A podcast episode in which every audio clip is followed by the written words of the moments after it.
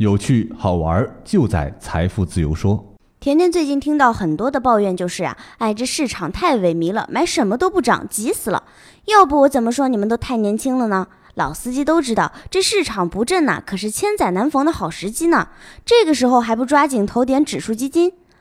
我们很早的节目里就介绍过呀，指数基金。指数基金呢，是以指数成分股为投资对象的基金，是以获取与指数大致相同的收益率为投资目标的被动型基金。作为紧密跟踪指数表现的被动投资型产品，它的风险相对较小，未来市场的发展空间呢，则相对乐观。相对来说呀，指数基金适合风险承受力高的、想要获取高收益的人群。可以通过指数基金分享市场整体的收益，股市上涨，指数基金就上涨。指数基金在所有类型基金中特点还是很鲜明的。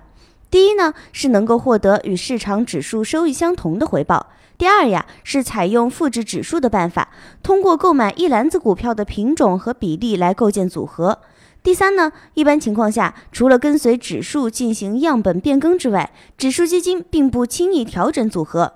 理论上，指数基金运作简单，只要根据某一种证券在指数中所占的比例，购买相应比例的证券，长期持有即可。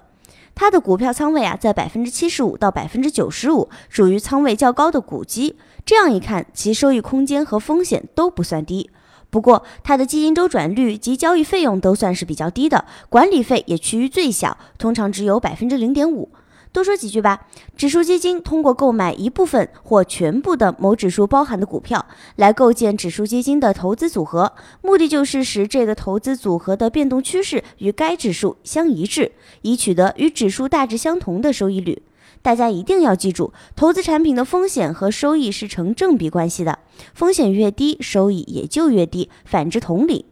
所有类型的基金风险由高到低排列，依次是股票型大于指数型大于混合型大于债券型大于货币型。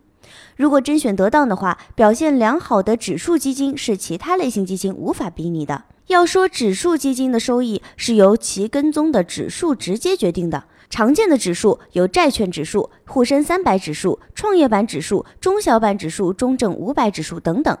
债券指数呢，是跟踪债券市场价格总体走势的指标体系，和股票指数一样，债券指数是一个比值，其数值反映了当前市场的平均价格相对于七夕市场平均价格的位置。沪深三百指数是跟踪大盘股最具代表性的一个指数，它是由上海和深圳证券市场中选取三百只 A 股作为样本，其中沪市有一百七十九只，深市有一百二十一只。沪深三百指数反映了流动性强和规模大的代表性股票的股价综合变动。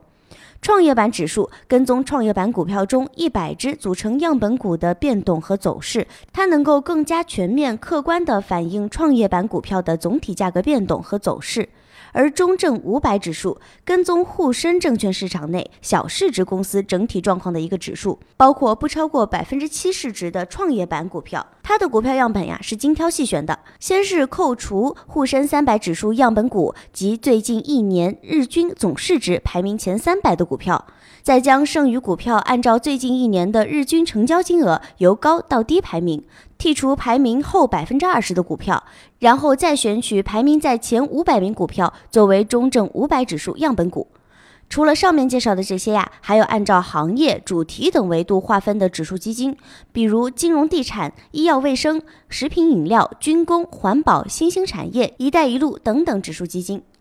指数基金不会对某些特定的证券或行业投入过量资金，一般会保持全额投资而不进行市场投机。当然，不是所有的指数基金呢都严格的符合这些特点。不同具有指数性质的基金呀，也会采取不同的投资策略。建议广大投资者，风险承受力较弱的，选取沪深三百、上证五十指数。像中证五百、创业板指数这些偏重成长指数的指数基金呢，则更加适合激进冒险类投资者。一般建议呢，将沪深三百和中证五百、创业板指数搭配起来定投，可以同时规避大盘股和小盘股板块轮动的风险。不管是大盘股涨还是小盘股涨，都不会踏空。另外，还常常需要加入债券指数基金，在股债轮动时，东方不亮西方亮，进一步降低组合的波动性，确保实现更长期稳健的收益。总之呀，在配置时，债券指数基金、创业板指数基金、沪深三百指数基金、中证五百指数基金都可以选择。说到这儿啊，我们的老朋友们大概发现了，我说的呢，正是咱们家的机器人理财管家。